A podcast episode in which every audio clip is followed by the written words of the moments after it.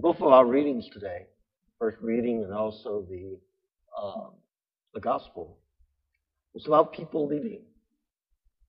St. Paul is leaving Ephesus, and uh, Jesus is leaving his apostles. And so both of them is like a farewell discourse.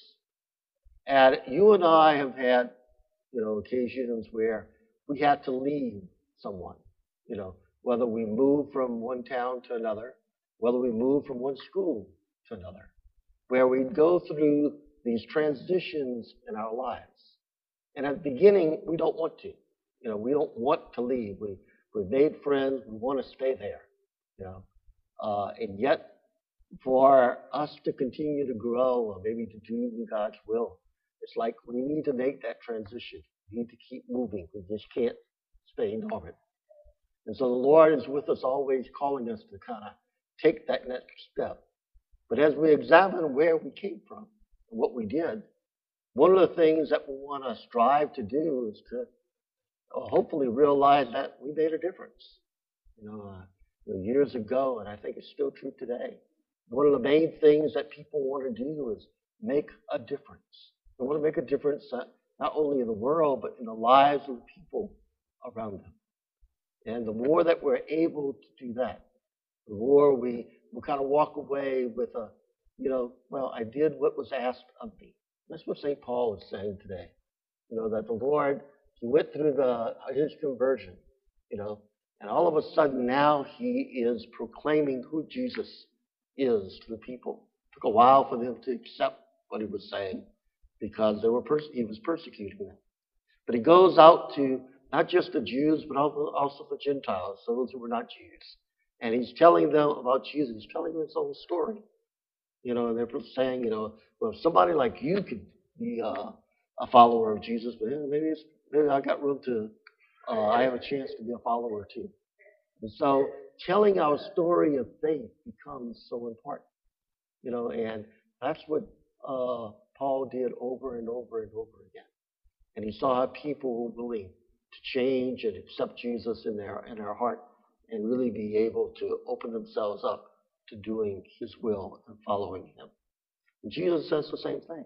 You know, his ministry was to be able to go out and uh, show who he was, you know, that he was the Messiah by being able to do those things that the Messiah would do when he came. You know, we go back to the Old Testament, and was told that when the Messiah came, those who were blind would be able to see. Those who were uh, who couldn't hear would be able to hear. Those who were able to speak would be able to speak. Those who were sick would be healed. Some who were dead would rise. The poor would have the good news proclaimed to them. You know, when Jesus does these things, they're signs of who he is, and he's explaining to, especially to the to the to the apostles, you know, that he is the Christ. And to finally, you know, Peter is going to get up and say, "You are the Christ.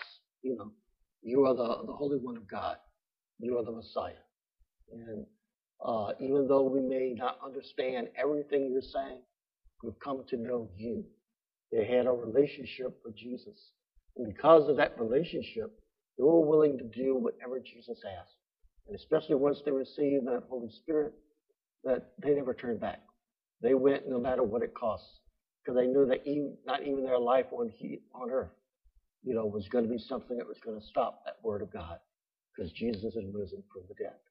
And so, with that enthusiasm, they go out and yes, they make a difference. For some 2,000 years, the church has been making a difference.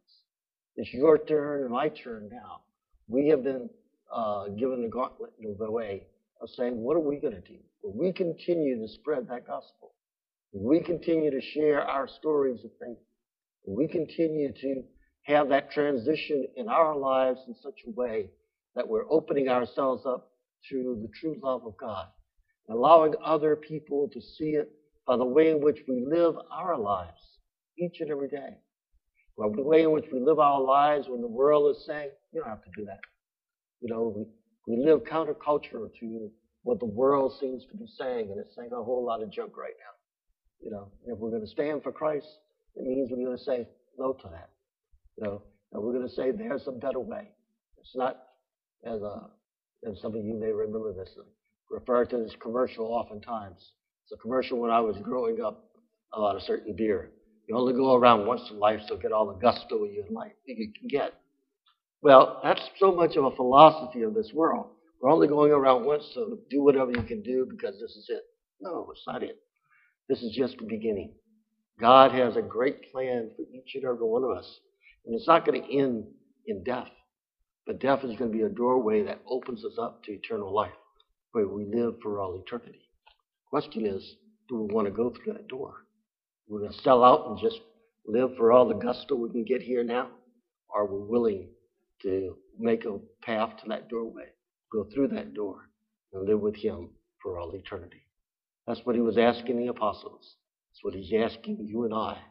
He's asking each and every person to really be able to open up their hearts, allow that Spirit to come in, let that transition and transformation take place so that we can follow Him all the way to His kingdom to be with Him for all eternity.